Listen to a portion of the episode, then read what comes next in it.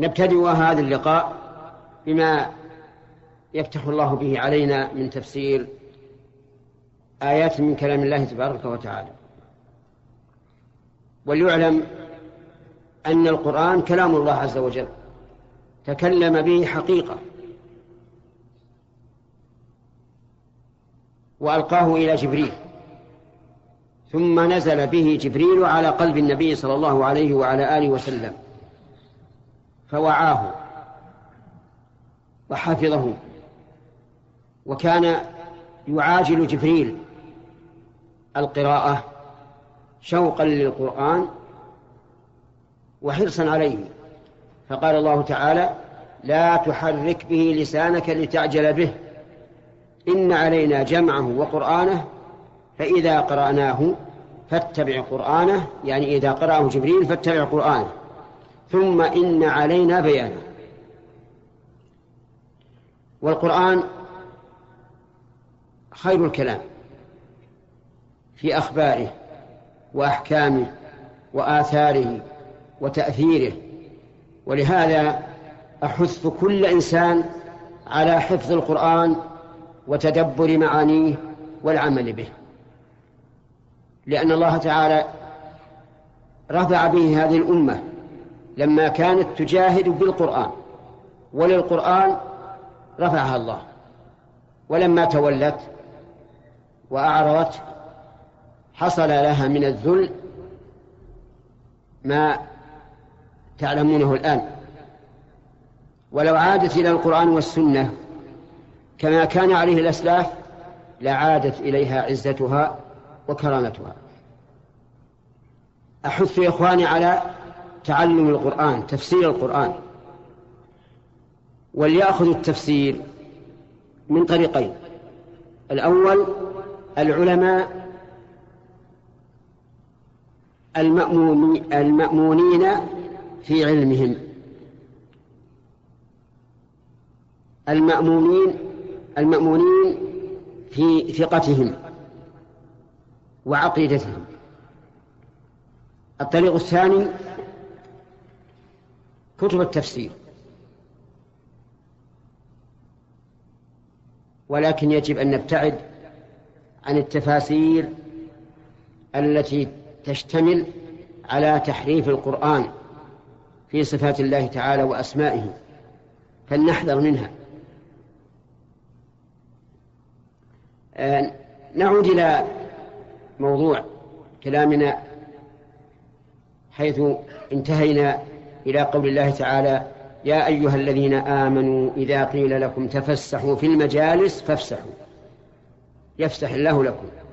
تفسحوا أي اجعلوا فسحة وتوسعوا. وقوله إذا قيل لكم يشمل ما إذا قاله الداخل أو قاله من يدبر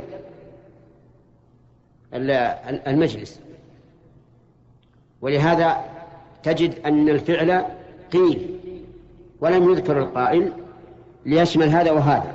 فمثلا إذا كان المجلس له مدبر يجلس الناس وقال لبعضهم توسعوا توسعوا لفلان يجلس فليتوسعوا. أو أن رجلا دخل والمجلس مكتظ بالجالسين فقال توسع. فليتوسع وما هو جزاء المتوسعين؟ جزاؤهم مثل عملهم. يفسح الله لكم يوسع لكم الأمور التي تستعصي عليكم في أمور دينكم ودنياكم.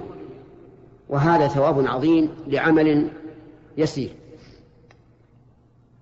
وكانوا عند النبي صلى الله عليه وعلى آله وسلم يجلسون. فيت... فيأتي إلى المجلس أناس من كبار الصحابة من أهل بدر أو غيرهم. فيقفون. لأنهم لا يجدوا مكان لا يجدون مكانا. فربما يقول النبي صلى الله عليه وعلى آله وسلم للقوم تفسحوا. وربما يقول هؤلاء الواقفون تفسحوا.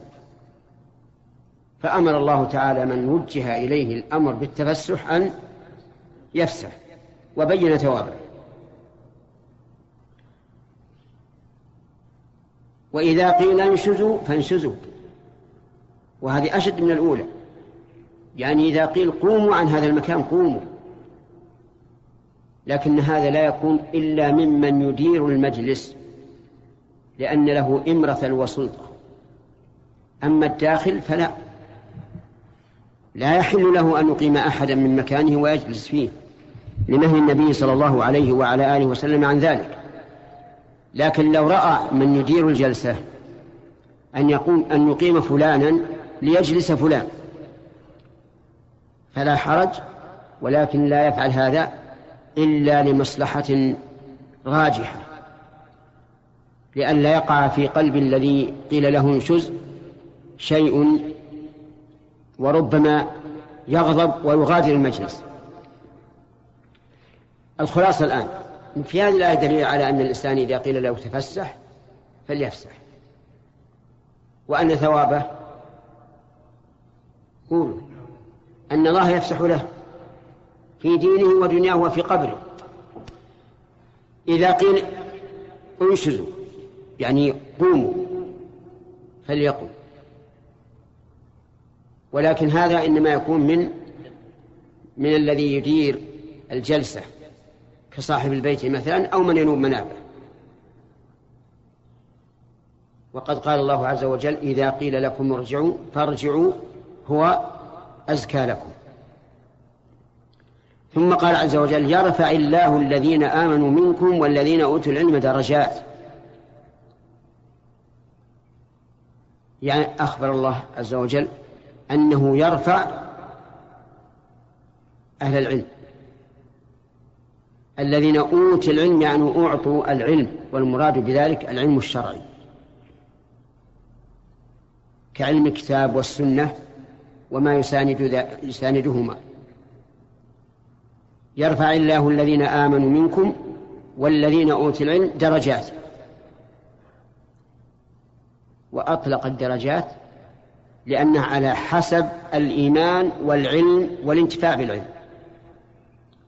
فمن كان إيمانه أقوى كان رفعه امشي أعلى. ومن كان علمه أوسع وأكثر وأكثر انتشارا ونفعا للمسلمين كان رفعه أعلى.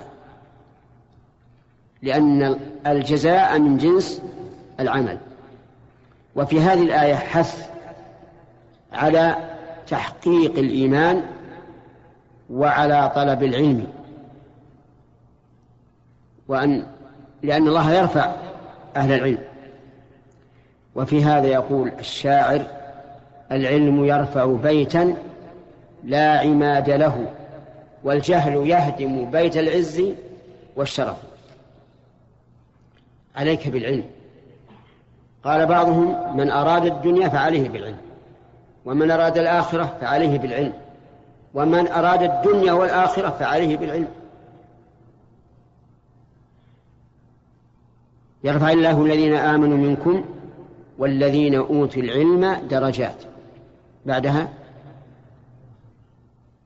والله بما تعملون خبير. أي عليم.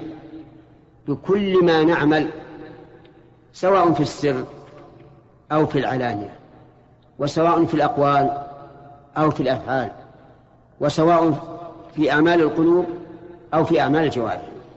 كل ما نعمل فالله عليم به. لو سأل لو سألكم سائل من الذي خلقكم؟ من الذي خلق؟ الله.